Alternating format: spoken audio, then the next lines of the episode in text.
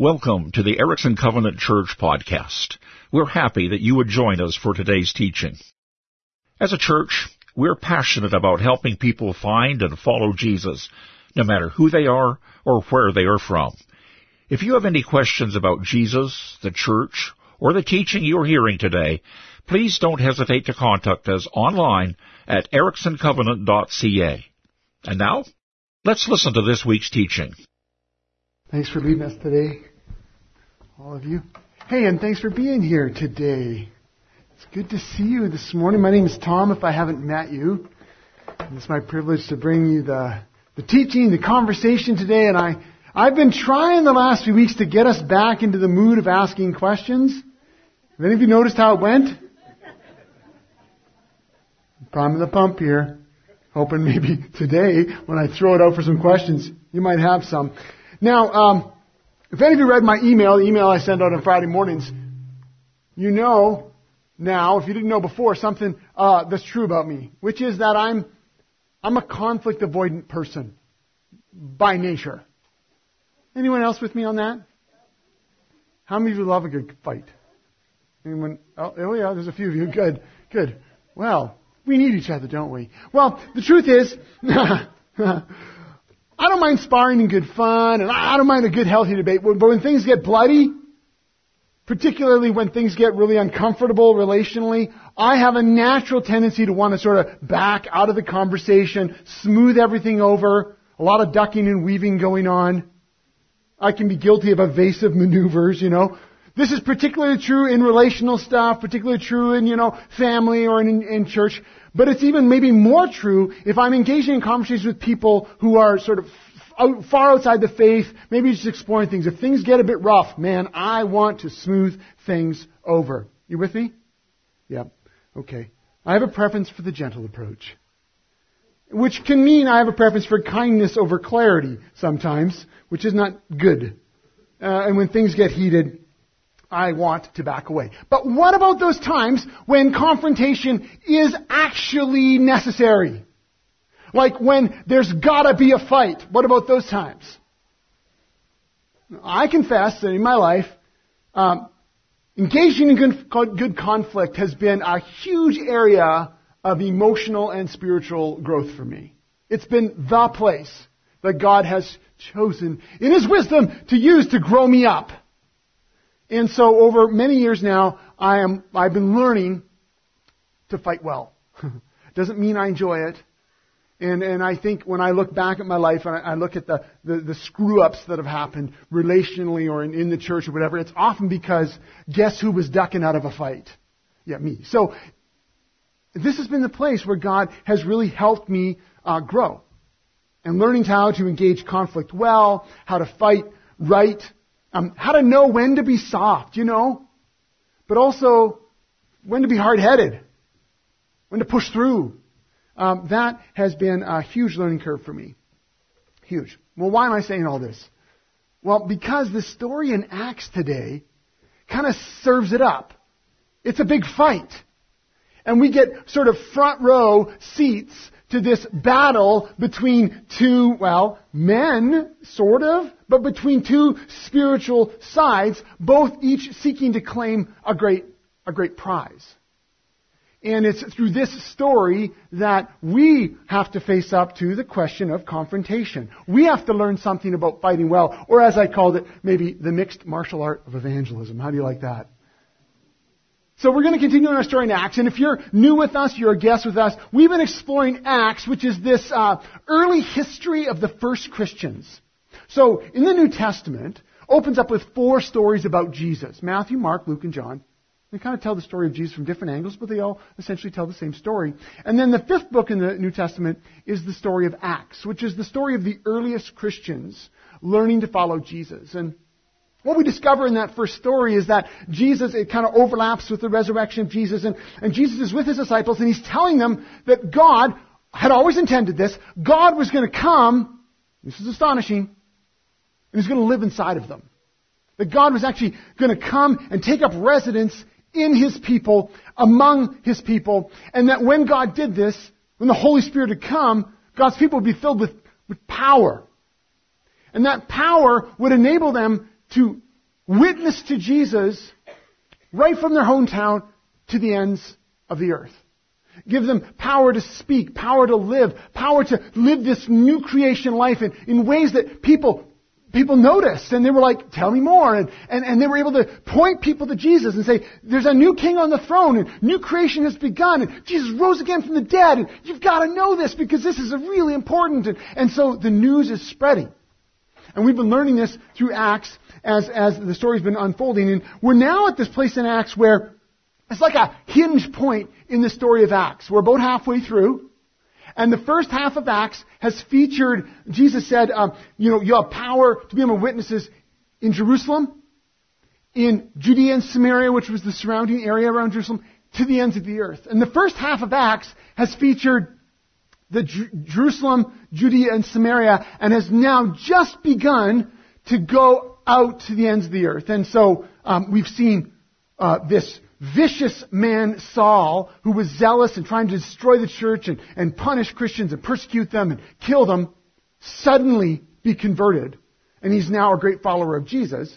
And then we've also seen this first influx of, of people outside the Jewish faith, Cornelius and his household, also come to faith. And so the ends of the earth part of the mission has now begun. And actually the rest of Acts really is all about that ends of the earth business, and it features this guy named Saul as he begins with a variety of companions to take the news of Jesus to the rest of the world. That's where we're at in this story. We are at the very start of what is called uh, Paul's first missionary journey when he goes out.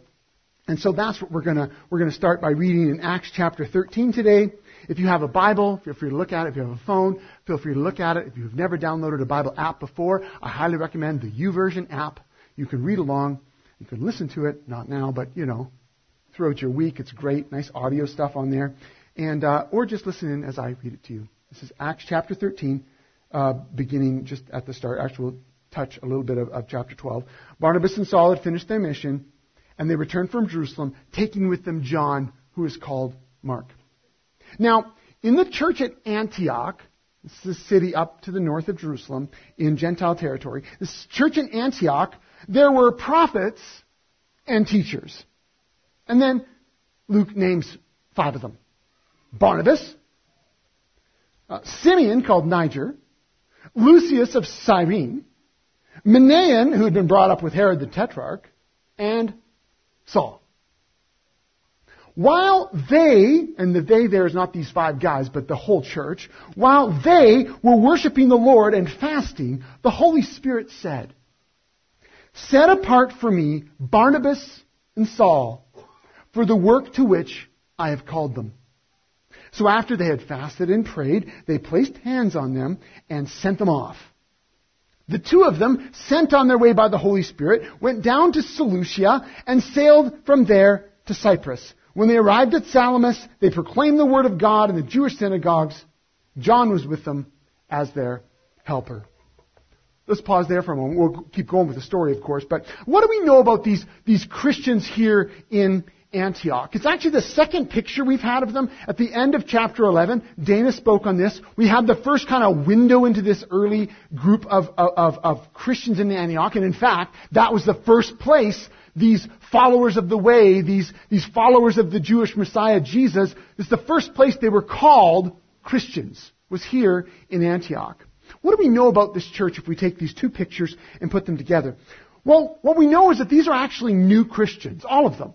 Jew and Gentile, but new Christians. They've just come to follow Jesus, and there's lots of Gentiles in the mix. They're living out this witness to Jesus, this, the fulfillment of what God had said he would do is happening here in this city in Antioch. And they're growing rapidly. What we also know from the story is that Barnabas and Saul have been part of that community for a while, at least a year, and they've been mentoring and teaching, helping them understand the big story, helping them understand how Jesus, the Messiah, is the fulfillment to all these prophecies that were given, and how the Holy Spirit had come, and how now they were they've been joined into the story. They're now part of God's people, and, and all this new creation work that God is doing, they're ma- helping it make all make sense to them. And they've been teaching there and ministering there, kind of pastoring them. And this church has been growing rapidly. They're vibrant in their witness. And what we know about them, of course, we see in this, in this picture today, is that they're a church that takes their gatherings in worship and in prayer and even in fasting very seriously. They're a church that is always ready, listening, open for how the Holy Spirit is working in them and what the Holy Spirit is saying to them. It's quite a picture of this community. And it's in that context that the Holy Spirit, we don't know how, probably through one of the prophets, spoke to the community and said, I want you to set apart Barnabas and Saul. Now, remember who Barnabas and Saul are to them. Not are they just two of their five, you know, best who got named, but they're the two guys who they likely have the greatest sense of, of debt to. Like, they're the ones who came and really helped them understand the basics of the faith from day one. They're the ones who've been nurturing them. They're the ones who've been pastoring them, helping them come to grips with what does it mean to follow Jesus now in my relationships with my family? What does it mean to follow Jesus now as a, as a guy who owns slaves? What does it mean to follow Jesus now as a, as a, as a Jewish person who's now having to eat meals with Gentiles. Like, what does this all mean? And these are the guys who've helped them understand the basics of this good news of Jesus. And that's the two that the Holy Spirit says, send them on. I think that would hurt. Like, can you pick someone else, please? Someone a little lower on the rank, you know, someone a little.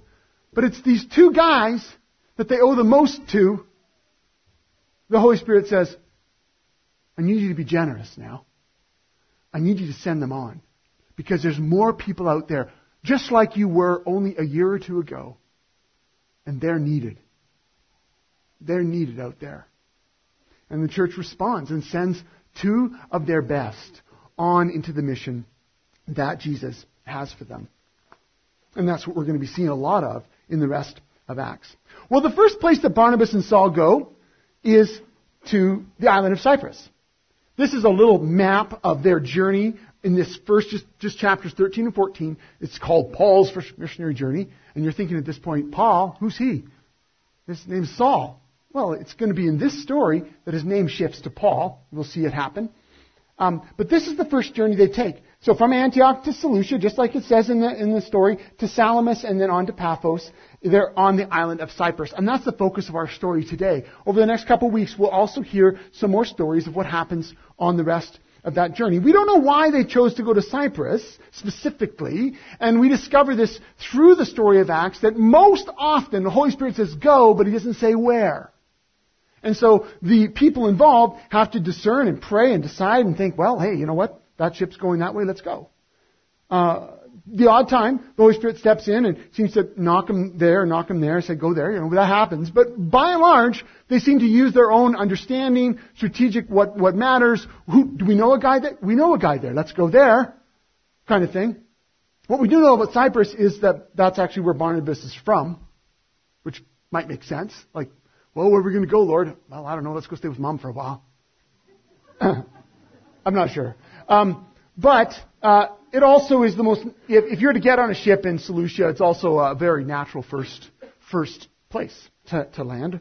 However, it happened. Here they are in Cyprus. They land and they make their way through the island, telling people about Jesus. They start with the Jewish community. They always start with the Jewish community. Makes perfect sense. They first inform the people who've been, um, you know, inheritors of the great story, people who've been entrusted the very words of God, who they, they, show up and say, by the way, everything you've been hoping for has happened in Jesus. So they show up to tell them that all the promises you've been holding, uh, holding on to, all the, the covenant you've been part of has now been fulfilled in Jesus. They want to let them know. And that's how the, often, um, the first believers are formed in a lot of these communities would be out of the Jewish synagogues. Now, not everyone was down with that, as we'll see in the stories that unfolds. But many Jewish people would come to follow Jesus, and then there'd be others who weren't having anything of it and often would cause problems for, for, for, for Paul. Uh, but this is where he would always start. Luke doesn't go on about that here. We'll get a window in that more later. First, he has another story to tell for what happened here on Cyprus. Because before too long, Barnabas and Saul are deep into Gentile territory, and this is where things get confrontational. So let's read on. Acts chapter 13, uh, 6 through 12. Here it is. So they traveled the whole island until they came to Paphos. There, they met a Jewish sorcerer and false prophet named Bar Jesus. Bar Jesus means son of salvation. so it's a little bit of like, woo. Um, he's, a, he's a sorcerer and a false prophet named son of salvation. Just let that set with me for a minute. Um, he was an attendant to the proconsul Sergius Paulus. The proconsul, an intelligent man, sent for Barnabas and Saul because he wanted to hear the word of the Lord. News was getting out, right? Paul and Barnabas, well, not this part, I gotta keep correcting myself because his name hasn't changed yet. Barnabas and Saul are out there talking in the Jewish synagogues, engaging with people in the marketplaces. We see that later on, this is how they did it. And word has come up. Oh, these guys have something to say. And so Sergius Paulus, very interested, he invites them to come and to speak. But Elymas the sorcerer, because that's what his name means, we're told. So this guy's multiple names. This Bar Jesus fellow, also known as the sorcerer, Elymas, he opposed them and tried to turn the proconsul from the faith. What did that look like? Yeah, have you ever wondered? What image comes to your mind of Elymas trying to turn him from the faith? Is there an image that comes to you? Can I geek out for a minute on Lord of the Rings? It's, it's, it's when, it's when Gandalf shows up at Theoden and Wormtongue is there and everything Gandalf says, Wormtongue goes, Oh, master. You know, don't listen to him. You know, it's that kind of thing going on. Yeah? Okay, well that was just me then. But that's, that's just the, this is the image of Elymas the sorcerer. He's trying to turn the proconsul from the faith. So when the proconsul, when Sergius Paulus is interested, oh, tell me more. You have Elymas coming inside going, you don't want to hear what they have to say. You know? Who knows who these guys are? Where did they come from? You know? They smell like they're from away. You know, whatever. Um, you can roll with that for a while, folks. I don't know. There's a lot going on here. All right. He tried to oppose them.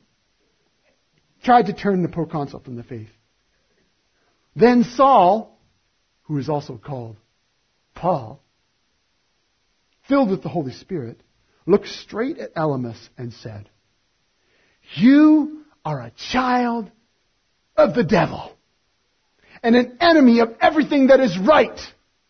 You are full of all kinds of deceit and trickery. Will you never stop perverting the right ways of the Lord? Now the hand of the Lord is against you. You are going to be blind for a time, not even able to see the light of the sun. Immediately, mist and darkness came over him, and he groped about, seeking someone to lead him by the hand. When the proconsul saw what had happened, he believed, for he was amazed at the teaching about the Lord. That's a powerful encounter, isn't it? Between spiritual forces where the good news of Jesus clashes with the ugliness of deception, where the work of the enemy is seeking to undermine the work of the Spirit but the Spirit is having none of it. Paul faces off with Elymas, but it's, it's more like one of those fights where the, the, they get, you know, the trash talking each other and, oh, it looks like it's going to be fair, and then the one guy just walks out and just, BAM! And the guy's done. That's the kind of fight it is. It's kind of fun to watch, but then it's over, and you're like, oh, gee, I paid, I paid admission for this, you know. But here they are, the confrontation between Paul and Elymas, and I don't know about you, but how do you make application from something like this? Have you had experiences like this? It's a little bit different, perhaps a little outside of our norm. And um, for a guy like me, you know, I don't like calling people children of the devil, do you? And you think, how in the world are we supposed to take this to heart and learn from this? But I think there's something here for us.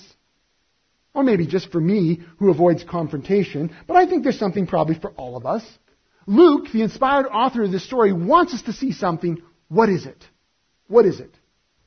Well, I think at least three things. When we train in the art of mixed martial art of evangelism, I think it's important that we know at least three things. This applies broadly to a lot of, a lot of confrontation, a lot of our engagement, but I'm going to try to apply it specifically to the situation we see here and see how that maybe works for us. The first thing we have to know is who we fight who we fight. We see this all through the story. But what we see here is that this confrontation that happens, the, the one that we are fighting, is actually the father of lies himself, the God of this world, Satan, the accuser. Now, that for some of us feels like hokey fairy tale, I get it. And for others of us, maybe all too real and even a little scary. Well, none of that's true in this story. What we just discover is that there is an active spiritual force seeking to dissuade and deceive others. And it's that being, that force, that the battle is with. That is the enemy. Paul, later in a letter that he wrote, this is how he characterized it. He said, The God of this age has blinded the minds of unbelievers so that they cannot see the light of the gospel that displays the glory of Christ, who is the image of God. See how he characterizes it? That there's an active force seeking to shield people from even being able to see Jesus. That actively goes around trying to cover over, deceive, dissuade, distract. So that people aren't even able to choose for themselves. They're not even able to get a good look at Jesus and go, oh, that's who he is? I'm interested. Tell me more.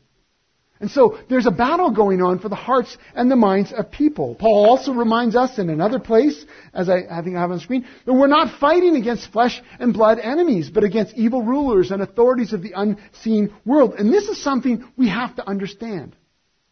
It is very easy for us, whenever we get into some kind of confrontation, to immediately think, that person's the enemy.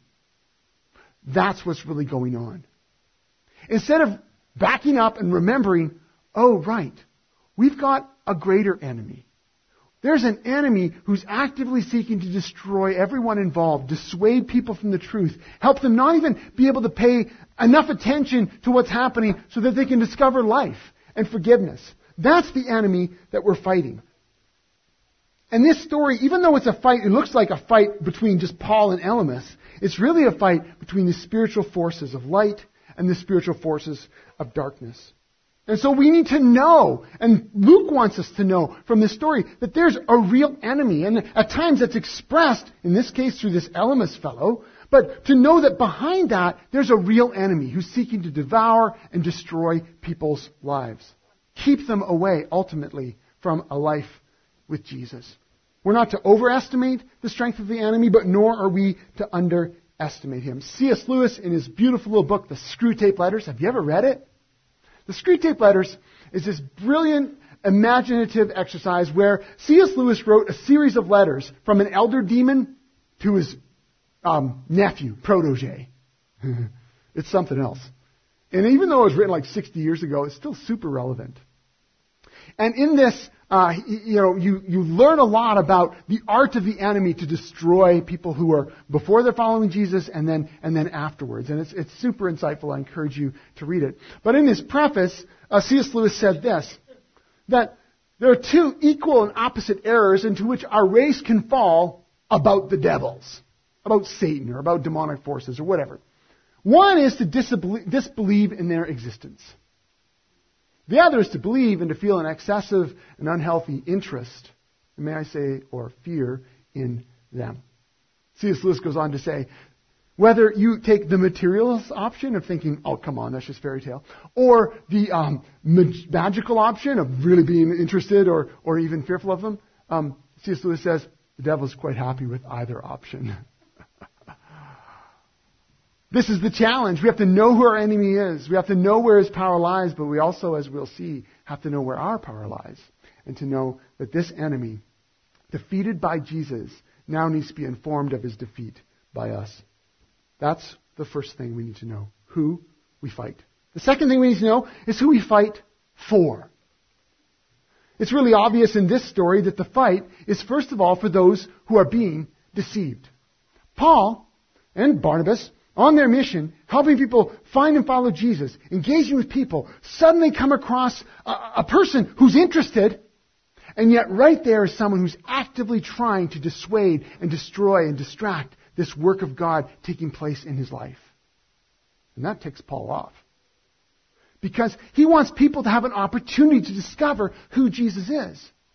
And now to find that there's someone in the mix, you know, funded by the enemy, as it were, who's actually trying to not even, this guy can't even get, get a, get a proper glimpse of Jesus. He's trying to, he's trying to turn him away before he even has a chance to explore faith.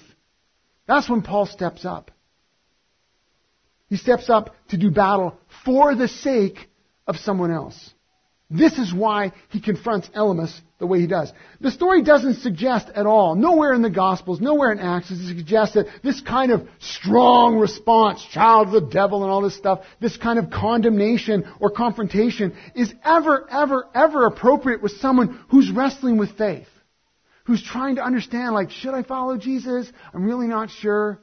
We don't see any evidence of that. Rather, what we see here is, is, is when, when Paul sees the person who's trying to dissuade, that's when he speaks so harshly. It's not dissimilar to what Jesus himself did in the Gospels. He was always, he was challenging. He would say strong things to people who were wrestling with whether they should follow, follow him or not. But it was uh, religious leaders and, and Pharisees who tried to, to get in there and dissuade people and distract them and pull them away. That's the people he spoke harshly to. This is the practice we see. That we need to fight for those who are being deceived or dissuaded. We need to step up into our place and, and, and advocate on their behalf and, and, and do battle, as it were, so that they have an opportunity to discover who Jesus is. But we don't only fight for those who are being deceived. We also fight for those who are doing the deceiving. Now, this may surprise you. But when confronting someone like Elymas in this story, who's been, you know, sort of wholly given over to the enemy, what we realize is that this bold confrontation, where Paul, you know, somehow un- under the power of the Holy Spirit strikes the guy blind, what we realize at that moment is that's the only opportunity, it's the only chance for this guy to ever turn and find Jesus himself. Someone that is that far in won't come around by having a nice little chat over coffee. They're not going to come around by some sort of winsome. No, no. And why does Paul know this? Because he was just like that guy. He was dead set, heading to Damascus to destroy more Christians. You know, pulling Paul off to the side and said, Paul, you know, I really think you should check your heart, your motives. You know, guy just feels a little mean. You know, what are you talking about? I'm on a mission from God, you know. The only thing that changed Paul was he got knocked off his donkey and, and, and had to face up to who he was. And then guess who also spent some time in the dark? Paul himself. Three days he was blind.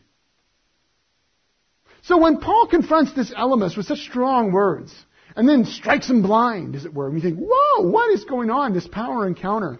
What we realize at this moment is that also is him fighting for that man's sake. The only chance that he would ever turn and repent is if he could see what his life has become. And in this power encounter, realize that he's invested in the wrong one. He's backed the wrong horse. That he'd have a chance, maybe, maybe, maybe a chance of turning, just like Saul did. Now, we don't know Elymas' story. We don't know how it ended. But we do know it's the only chance he ever had. It also, again, explains some of the very harsh language and harsh ways that Jesus spoke to the religious leaders in his day as well. He knew that it's only through that very direct and bold confrontation that they may come to understand that they need to turn and live.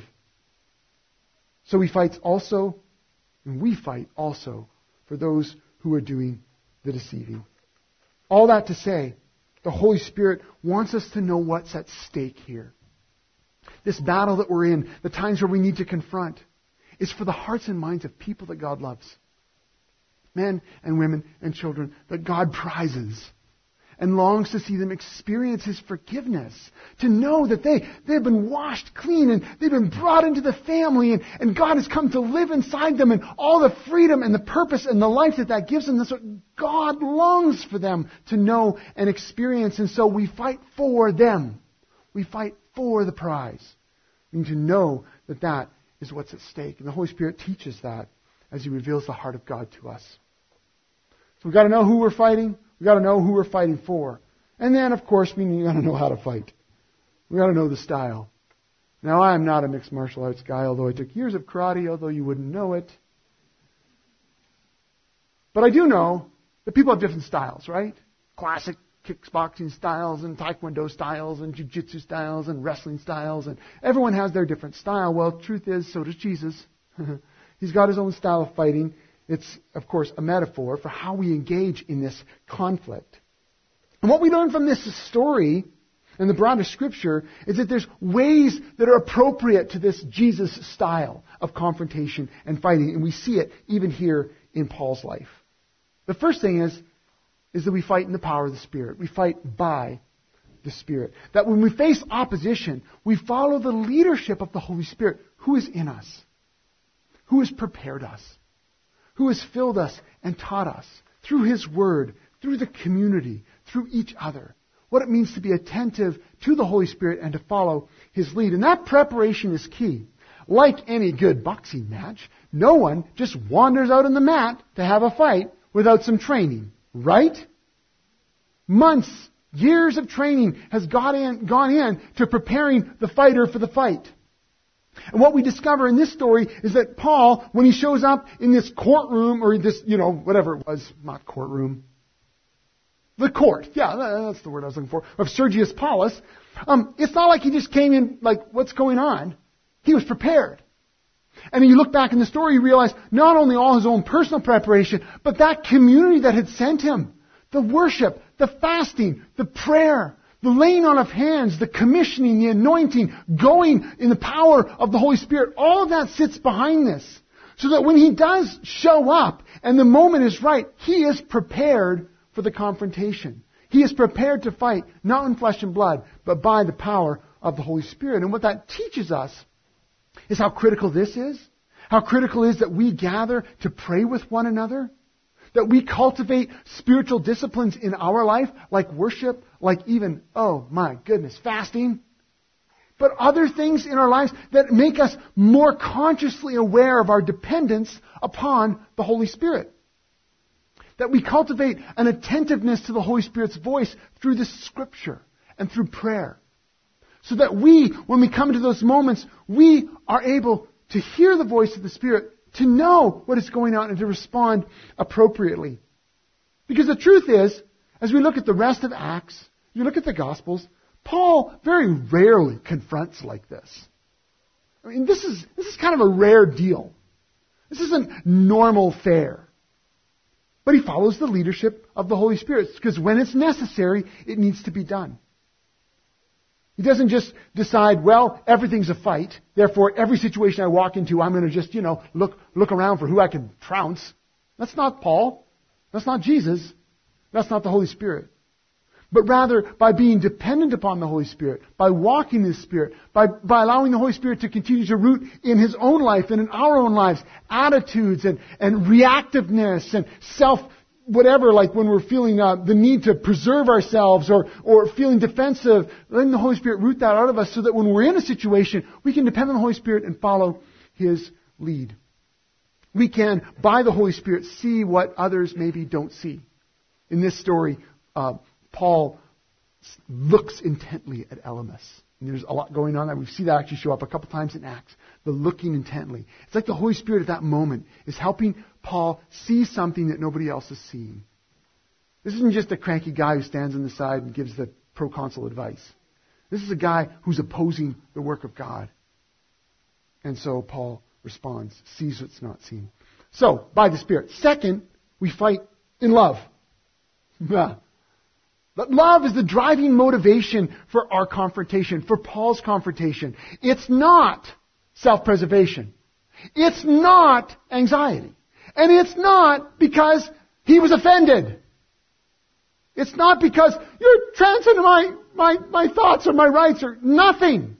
Love, seeing what's at stake, seeing the people that are present. It's love that motivates the confrontation. This is a game changer for me personally.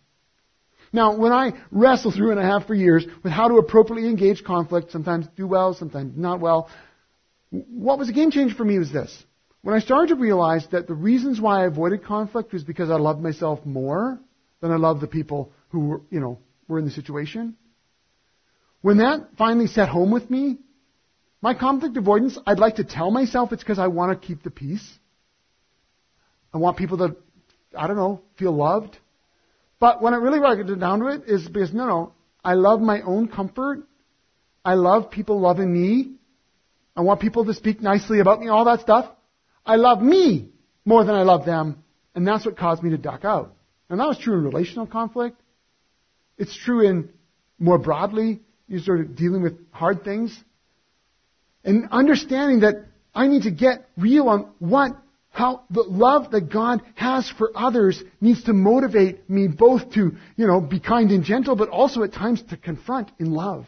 Love needs to be the base motivation. And that's why our fighting is just, you know, as a metaphor, our fighting isn't bloody.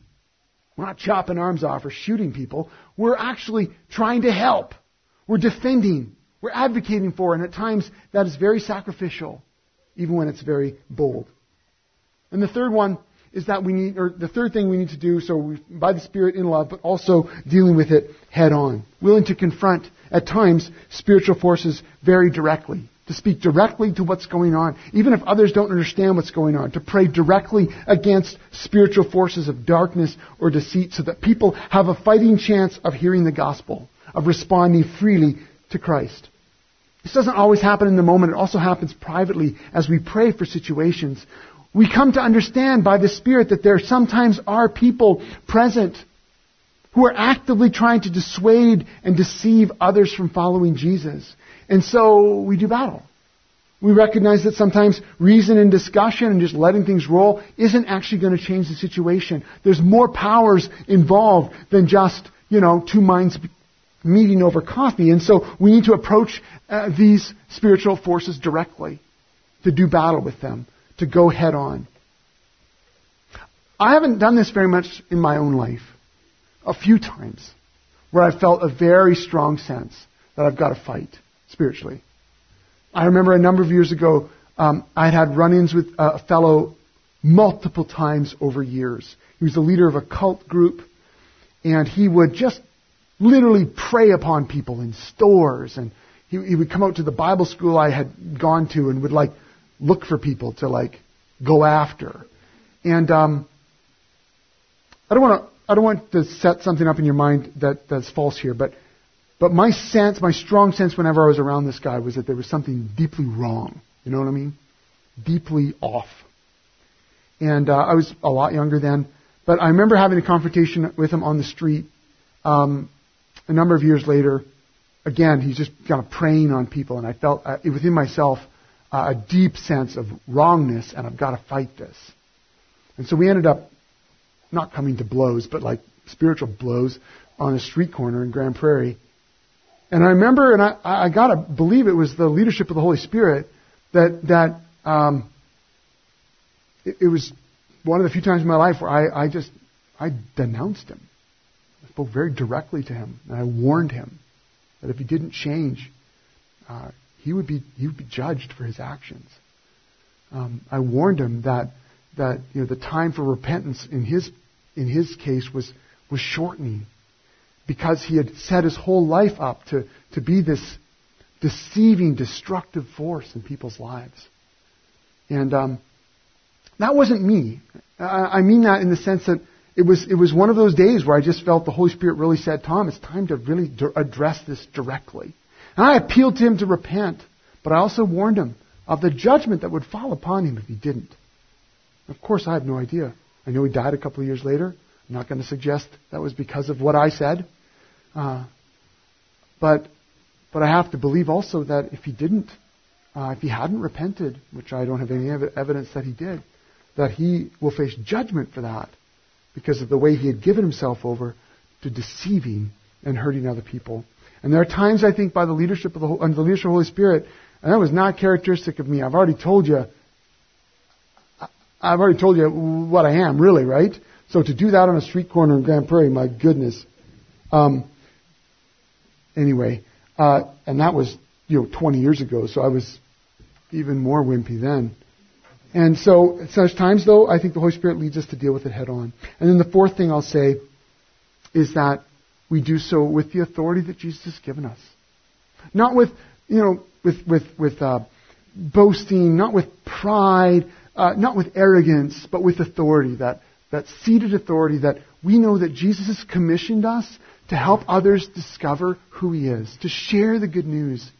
But the reality is, we don't walk into, um, we don't walk onto a level playing field. There are spiritual forces at work that seek to destroy people's lives and dissuade them from even discovering, even having a fighting chance of, of wrestling with the claims of Jesus.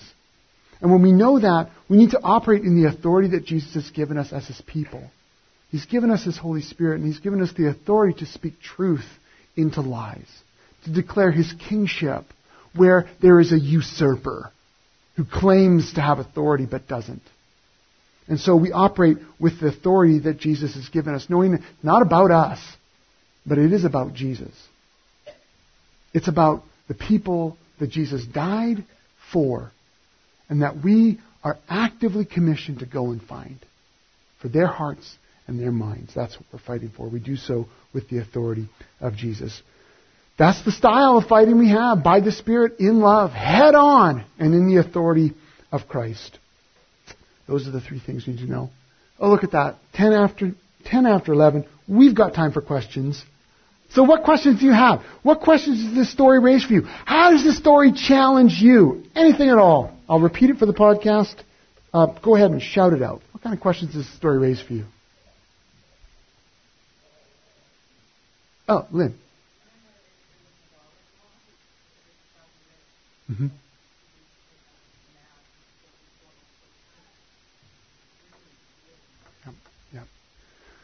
So what you're describing, and I'll just say it sensitively for the podcast, is a family situation where um, a member of your family is, is in a practicing sort of role with witchcraft and, and claim, claims that as hers, and, and then all the family struggle that goes into that. Like, how do you relate properly? How do you speak truth into that? Yep, children involved. Yep, yeah. That's a tough situation, Lynn, and I know you and I have talked about that. What does it mean to then pray and I'll just, I'll recommend it straight out for you that one of the things, and this isn't, I mean, you could see it in this story, but it's good practice, to call together a few people, Lynn, who would actually, actually do the pattern actually that we saw in here. Worship, pray, and fast together with you for them. This is a spiritual battle. And, and so when we consider, like, what's going to shake that thing loose is not going to be um, just like getting in there and, and, and fighting. It, it, you know, and I, we know that it's tricky when it's relationships, but to know that there's there, there's a deep desire the Holy Spirit has to bring freedom there. And so my strong recommendation is that you, and, and if there's anyone here today that would like to join Lynn in that, please talk to her about that. But to worship and pray and fast for their behalf, to, to, to actually do battle, as it were, um, for their sake, and, and commit to that, um, that will, will have effect. Um, in the moment when you're in, interacting with your relations in that, um, we then can pray, and, and your group can pray that the Holy Spirit would give you wisdom to know. Like, when is it appropriate to confront? When is it not? Because it's not always appropriate. And so, it, just because, you know, maybe there's a similarity in story doesn't necessarily mean, well, then this is how you do it um, we need to be sensitive to the Holy Spirit and let Him lead us in that situation to know, like, wh- how do I, how do I love? Um, how do I engage? When do I, when do I wait? But continue to engage and, and, and fight off, off, camera, as it were. And so, we'll pray with you on Lynn on that. But, but, but I urge you to find a few people who would join you in that. Uh, a few of us who would join you in that. Yeah. Other questions, thoughts, discussion. Doug. Yeah, you mentioned that. Yep.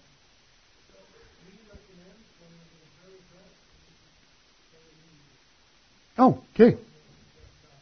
Would you stand and pray for that, Doug, right now?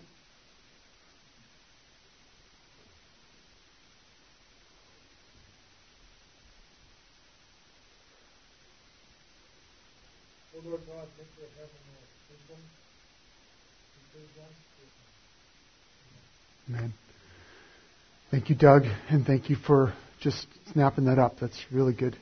Really good. Other questions or thoughts?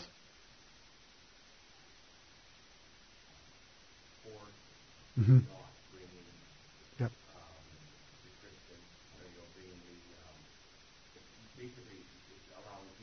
Yep. Mm-hmm.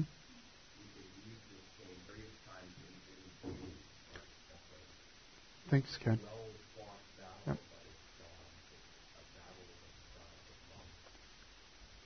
Thank you. What Ken is suggesting is that, uh, particularly focusing on that third point, but all of it, that yes, uh, you know, uh, it did come out of this very specific con- confrontation with spiritual forces, but what, what you're saying is that more broadly, it, it is a good model for re- regular confrontation, especially for those of us who struggle with that. Well, actually, probably just as much for those of us who like to fight. Um, that that there's there's aspects in that that that we we we let the Holy Spirit fill us and go by the Spirit and in love and head on with authority. That those things also have real applicability to other conflicts that we have, or can I say it, need to have, but often haven't been doing it or doing it very well. So thanks for that, Ken. I hope that that's true. Um, I, I, really hope that there's there's something in there even for each one of us, uh, but particularly if you've struggled with confrontation, that there may be something in here that helps us not just for that specific kind of scenario, but more broadly for any relationship struggles we may have. As I said, uh, you know, I, I think I, I, I said enough for you to know that my biggest area of growth hasn't been in this kind of specific area of confrontation with the spiritual force, as it were, but more generally learning how to have good confrontation with people that I love uh, or people that I've struggled with, but m- kind of more normal life stuff. And that's been the greatest area of spiritual growth for me and emotional growth for me has been having to having to come to grips with that. So thanks, thanks, Ken. Any other comments or questions? Oh, Joanne. Yep. Mm-hmm. That's a really good point, Joanne. So just for the sake of the podcast, but anyone else who didn't hear, is that God used Paul um, to confront a person that was quite like him in that sense. And, and, and, and like, yeah, Barnabas, the son of encouragement, yeah, he wasn't the guy. Right? I mean, I'm not going to try to read too much into that story, but you notice who, who it was that spoke up and did the confrontation? Not the guy who's known as the son of encouragement, but the guy who's known as, you know, well, hard hitting. Yeah. And so God uses our story, and I think maybe He could see in him something of Himself. And that's why that whole blindness thing, it's very interesting that that's what was used uh, to confront him. Yeah. Yes. Yeah. Yeah. That's a really great point. So just knowing that we don't know the rest of this man's story. And often when we're praying for a situation or we have engaged in a in maybe those kinds of things, we don't always see the end of that story. We don't always know how will that, you know, maybe I had the boldness to speak up or to engage or to do, but I don't know how it turned out and to, to entrust that to God. And, uh, you know, we often just don't know, do we? And, and yet we can trust that God, God's Spirit is still at work. That's why in the scripture even we treasure those times when there's little hints that, oh, it did have an effect. Um, the, the classic one is Nicodemus in the Pharisee in, in the Gospel of John. In Matthew, Mark, and Luke, this, this group of zeal, well, not technically zealots, but zealous folks, um, they were always the enemies of Jesus, and we never really saw anyone uh, turn. But in the Gospel of John, we do. And, and Nicodemus, uh, we see a number of times, we, we kind of see the end of the story. Oh, it did have effect. But we often don't see that, and we have to entrust that God is still at work. Yeah. Any other thoughts before we close? Ken?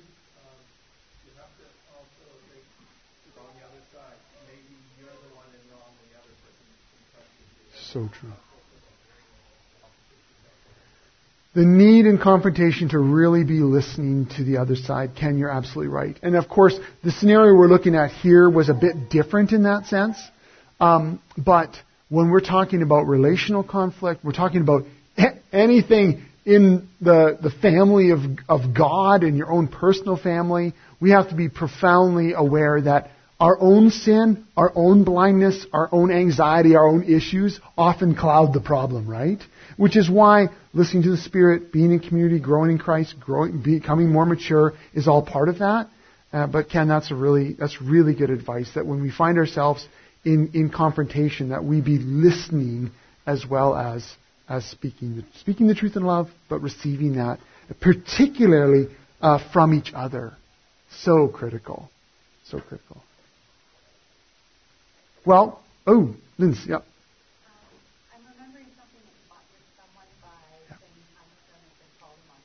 That's right. Yeah.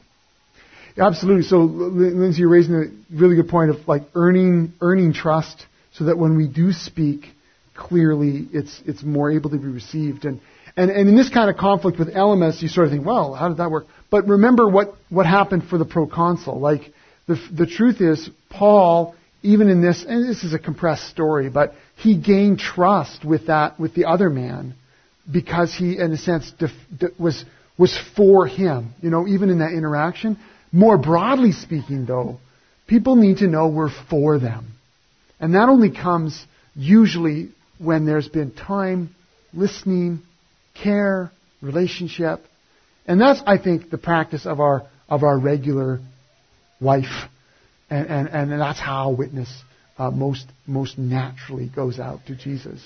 Um, there are times when we need to speak, and, and sometimes I think some of us at least can be guilty of delaying too long, but what we need to know is that, that, that trust and that care that people know when we're, when we're, when we're talking about faith, we're talking about our life in Christ, we're not trying to shove something on them. We're actually trying to engage them in something that's real and meaningful. And because the trust has been built, they, they, they'll believe that. Even if they aren't ready to, like, check out Jesus, they they know that you're not doing that because you've ear tagged them for a project. Because it's real and, and, and uh, you're trustworthy. It's good. All right, we'll stop it there. Great question time. Woo, we'll keep doing that more. That's awesome. Listen, the focus in all of this is actually not on the fight in spite of everything we just talked about. The focus is on the filling. The focus is on the Spirit. It's actually all the way through this passage if you look at it. It's the Holy Spirit actively working through His people that enables them to engage in whatever way and in whatever situation they come into. And so the focus here isn't just let's learn how to fight better, but rather let us be a people who are even more attentive to the Spirit's presence and work in us. So that the Holy Spirit is birthing within us such a desire to see men and women and children discover Jesus. Not because we want them religious. God help us. We don't want any more religion.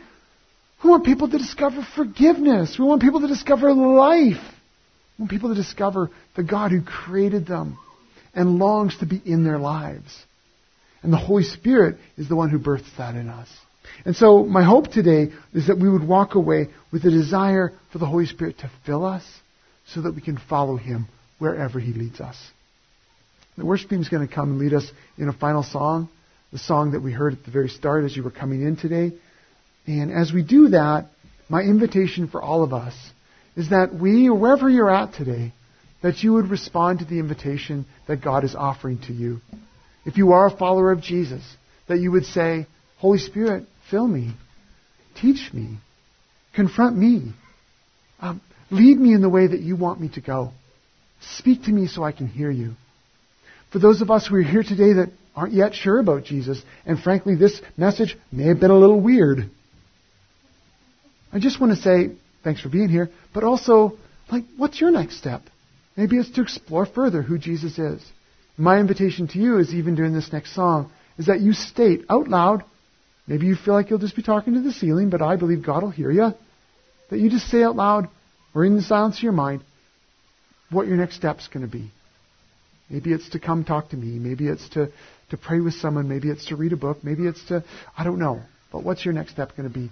To say that, to name that, for all of us to make that next step in our spiritual walk. Let's sing. Thank you for listening. We hope today's teaching provided you with life-changing truth and valuable insight. We hope you've learned of some practical steps forward in your spiritual journey, whether you're finding Jesus for the first time or you have been following him for years. Do you know someone who would be encouraged by what you heard today? We invite you to share this podcast so they can be encouraged too. For more information or to ask more questions, you can connect with us through our website, ericksoncovenant.ca. You can also find us on Facebook by searching for the Erickson Covenant Church.